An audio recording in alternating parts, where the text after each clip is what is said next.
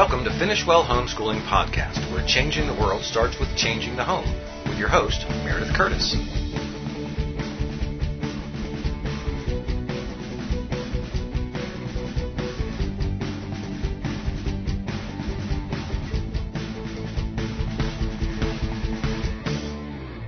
Hi, welcome to Finish Well Radio. Today we are talking about economics. Isn't that exciting? And this is episode 117. Economics explained so you, that's right, you can understand it. You know, economics impacts us every single day, but many of us feel so intimidated by economics. You just hear the word economics and you say, oh, I don't know anything about economics. Or, you know, someone says, hey, do you want to teach a homeschool co-op class on economics? And you say, no way. Or you're a teen and you think, I don't want to take economics. It sounds so boring. But I'm here to tell you that economics is not complicated. It's definitely not boring. And I want to explain some basic economic principles to you in a way that you can understand it and even enjoy it. So I'm going to start with a little story. I have a friend named Brian and he stopped over and he showed us his latest purchases. He had bought a dart gun, a music CD. I know no one buys them anymore, but he did, and a new amp for his guitar. And I thought to myself, oh my goodness, how does he get all that money? Because I know he works for Kohl's, he drives a motorcycle, and he lives in his own house. And from helping him with this finance, I know that his checking account hovers near zero, and he doesn't even have a savings account. Oh, Brian, what are you doing? I think.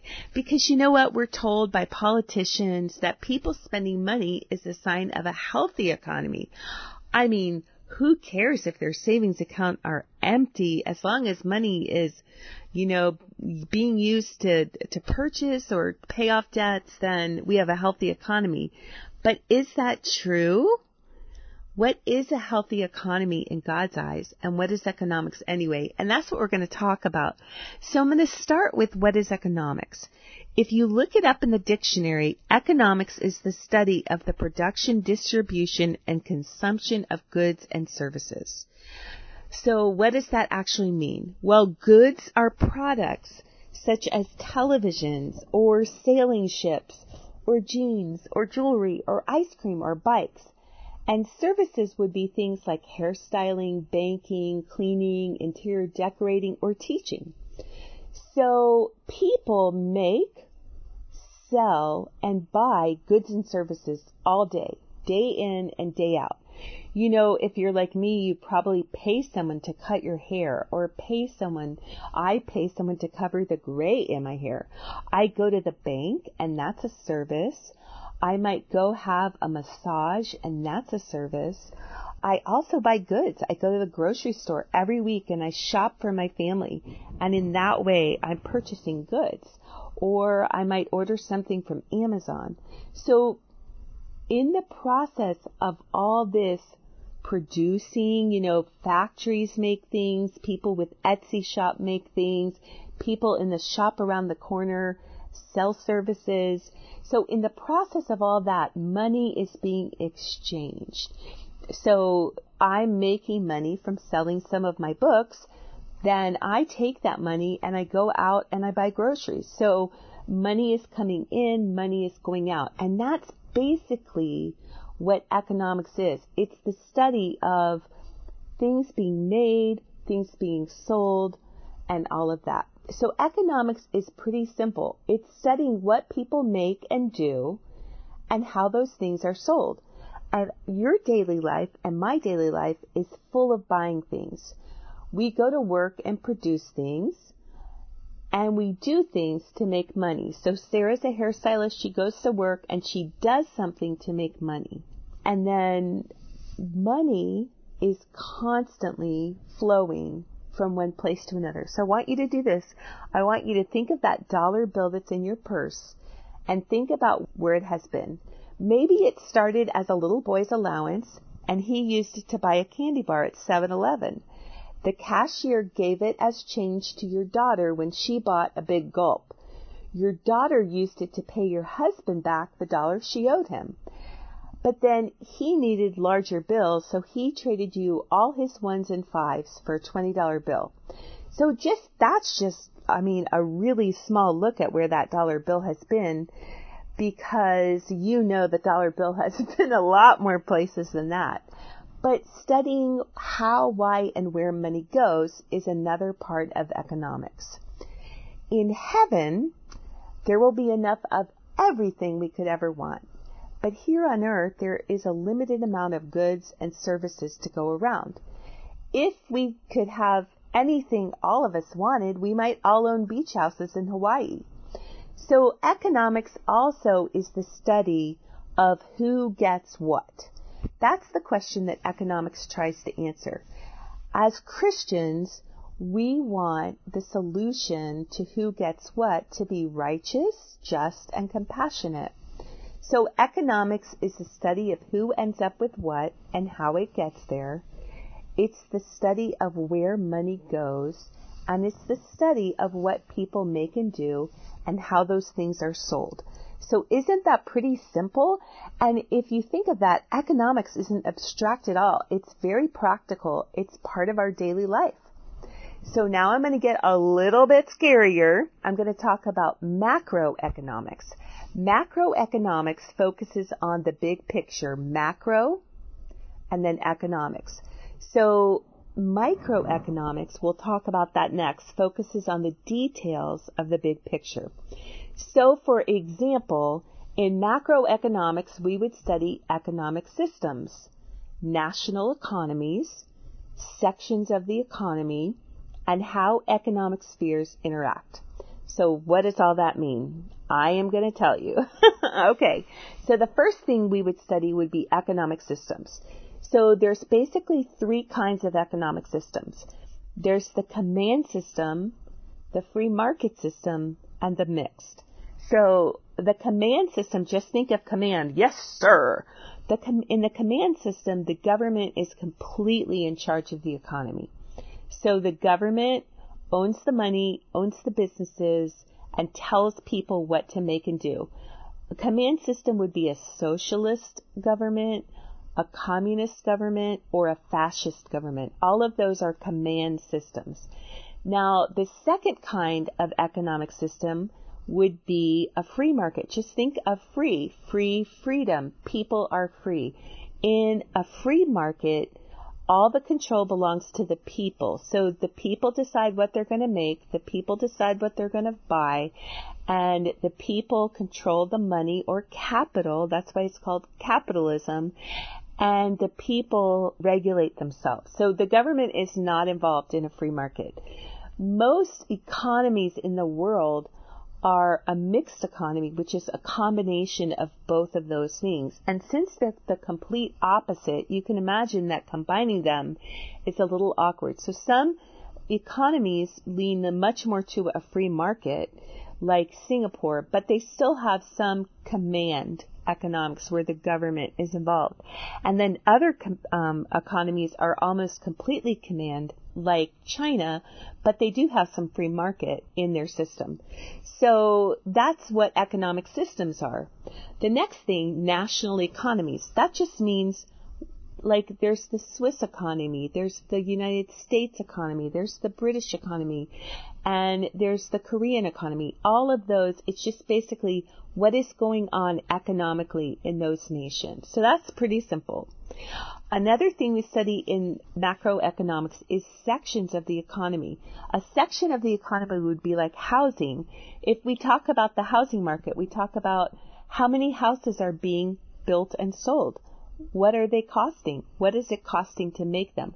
That would be the housing sector of the economy. Or we might talk about Wall Street. You know, people say, oh, the Dow Jones closed at blah, blah, blah, blah, blah. That would be Wall Street. And that basically we're talking about stocks when, and we're talking about, you know, stocks are just small little pieces of a company that individuals own and those are stocks and and that value of that changes every day. We might talk about farming. Farming is another sector of the economy. What are farmers growing? how much are they selling their crops for? How much are they selling their animals for? And all of how much is it costing to raise those crops? So all of that would be talking about the farming sector of the economy. And then sometimes we talk about how economic spheres interact. For example, if we have a big layoff at an automotive company, how does that affect the stock market? So I hope that makes sense now. Those words sound so scary, but they're really pretty simple. Macroeconomics looks at the economy as a whole and the factors that cause or inhibit growth. In other words, what's happening in the world that makes people buy more stuff? That's pretty simple, right? Macroeconomics studies how groups and nations manage the flow and distribution of wealth so what do I mean by that? Wealth is money, land, stuff like possessions, your car stereo, houses, skills, education, and products. So all of that stuff, how is that flowing from one person to another? One business to another, one nation to another. Macroeconomics looks at that. And so macroeconomics sometimes looks at supply and demand, but only as part of the big picture. So that's macroeconomics. It's kind of taking a big picture view of where money is going, what people are doing with that money, and what nations are doing with that money. So that's pretty simple, right? Now, microeconomics.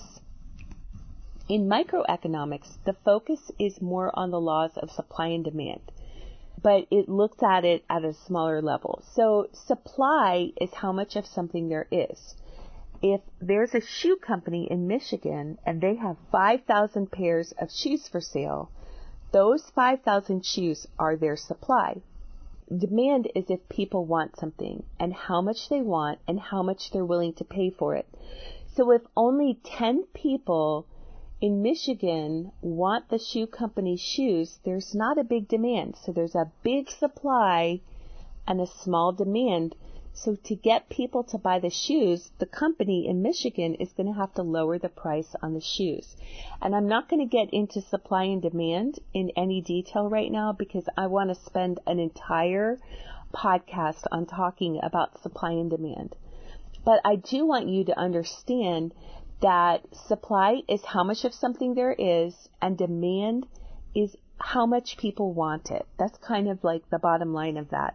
And so microeconomics studies how consumers or shoppers behave and how individual businesses make decisions about how much stuff they're going to make and how much they're going to charge for it. So Microeconomics looks at questions like why do people buy what they buy? What makes people want to buy something? What determines how much people are willing to spend on something they want? And how much does a business need to charge to cover expenses and make a profit? So when you talk about supply and demand, you kind of also talk about a sweet spot where the sweet spot is how it's kind of the balance between how much a consumer is willing to pay and how cost effective it is for a producer like a business to make that. So it has to be cost effective, but it also has to be a price that the consumer is willing to pay. And like I said, I'm going to talk about that in a different podcast. Microeconomics helps businesses and individual people manage their wealth, make wise decisions and big budgets, business budgets, personal budgets. Whenever we talk about those kind of things, we're talking about microeconomics. Now we're going to take a quick break right now and we're going to hear a word from our sponsor. So we will be right back.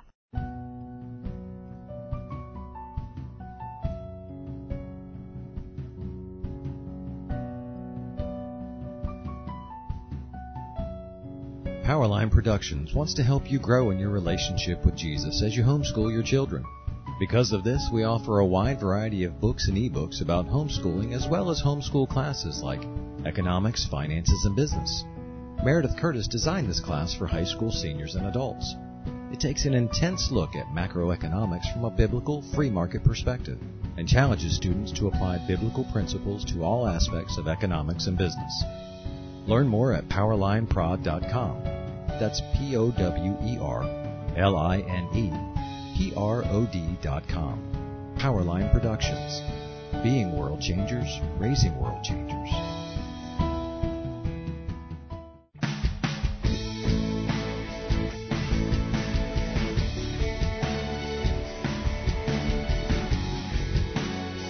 You've been listening to Finish Well Homeschooling Podcast on the Ultimate Homeschool Podcast Network. Now back to your host, Meredith Curtis.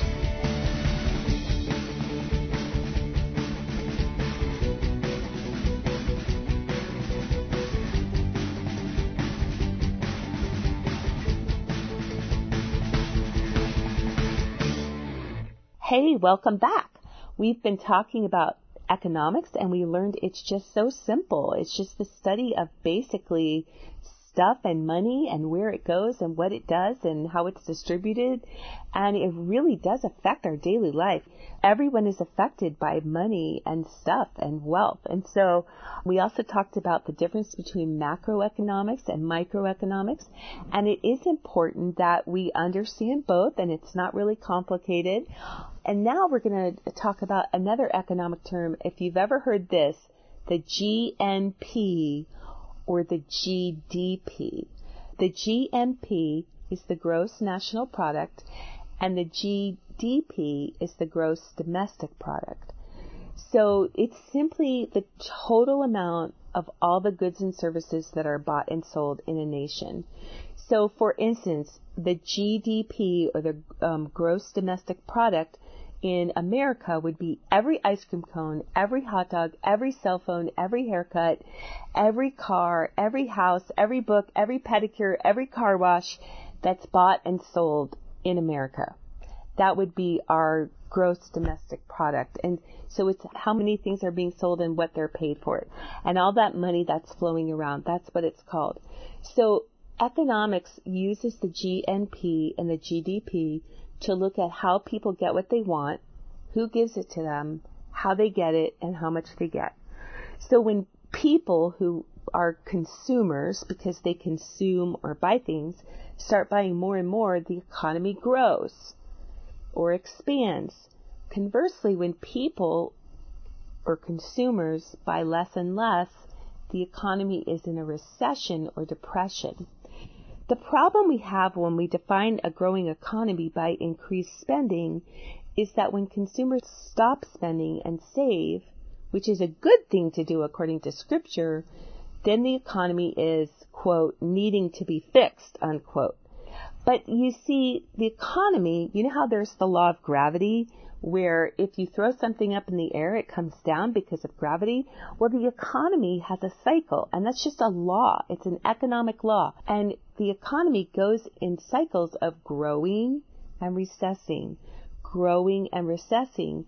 And if you just don't tamper with that cycle, if you just let it go, it has a very gentle flow from one to the other. And you can actually take advantage of times of recession and depression in your own family's economic cycle and in a nation or the world economic cycle in what's going on. You could take advantage of those times to get rid of excess, to streamline, and you can take advantage of times of expansion to save. So I'm going to talk about the economic cycle in a full podcast, so we will come back to that in another time. But for right now, just remember the economic cycle is not something bad. It's just the way it is. It's like just the way it is is that you have little tiny hairs in your nose and you really don't want to torture get rid of them because they capture little allergens and keep you from getting sick. Well, the economic cycle is something good. It's not something bad.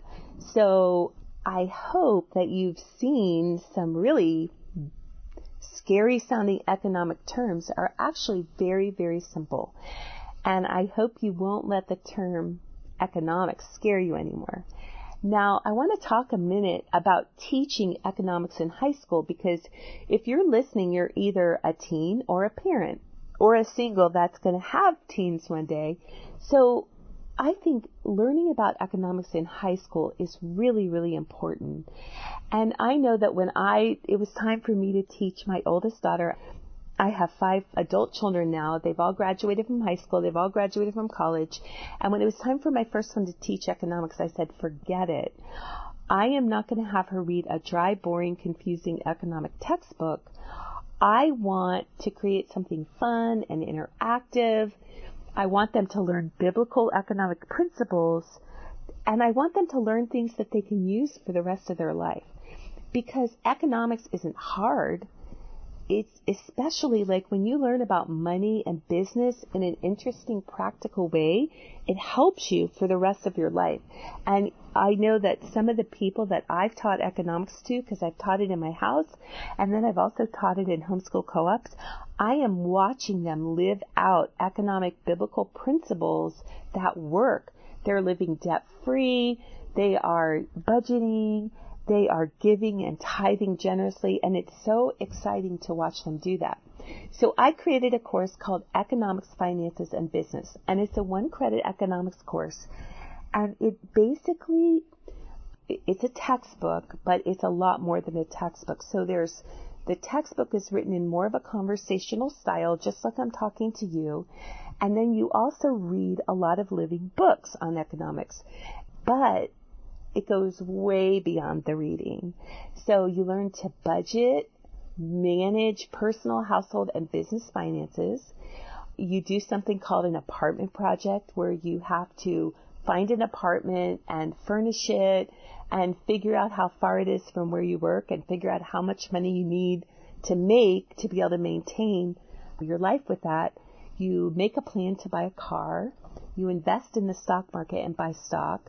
You learn to use consumer wisdom, plan for college, choose a career, and then we also dig into having your own business, creating logos and slogans, making a business plan, and actually experiencing having your own home business. We also write essays and we actually give one economic speech. We have a career panel. It's just a really fun, fun year. And that's how I chose to teach my children economics because I didn't want them to read a textbook and take a test. I wanted them to get their hands messy by delving into all kinds of real life economic things. So if you're looking for an economics course for your teenager or you're a teenager and you want to take economics in an interesting way, then you have to tell your mom to go to powerlineprod.com and get economics, finances, and business for your family. You will not regret it at all. And so I hope you've enjoyed learning about economics and I'm looking forward to seeing you next time. Until then, God bless you and keep you.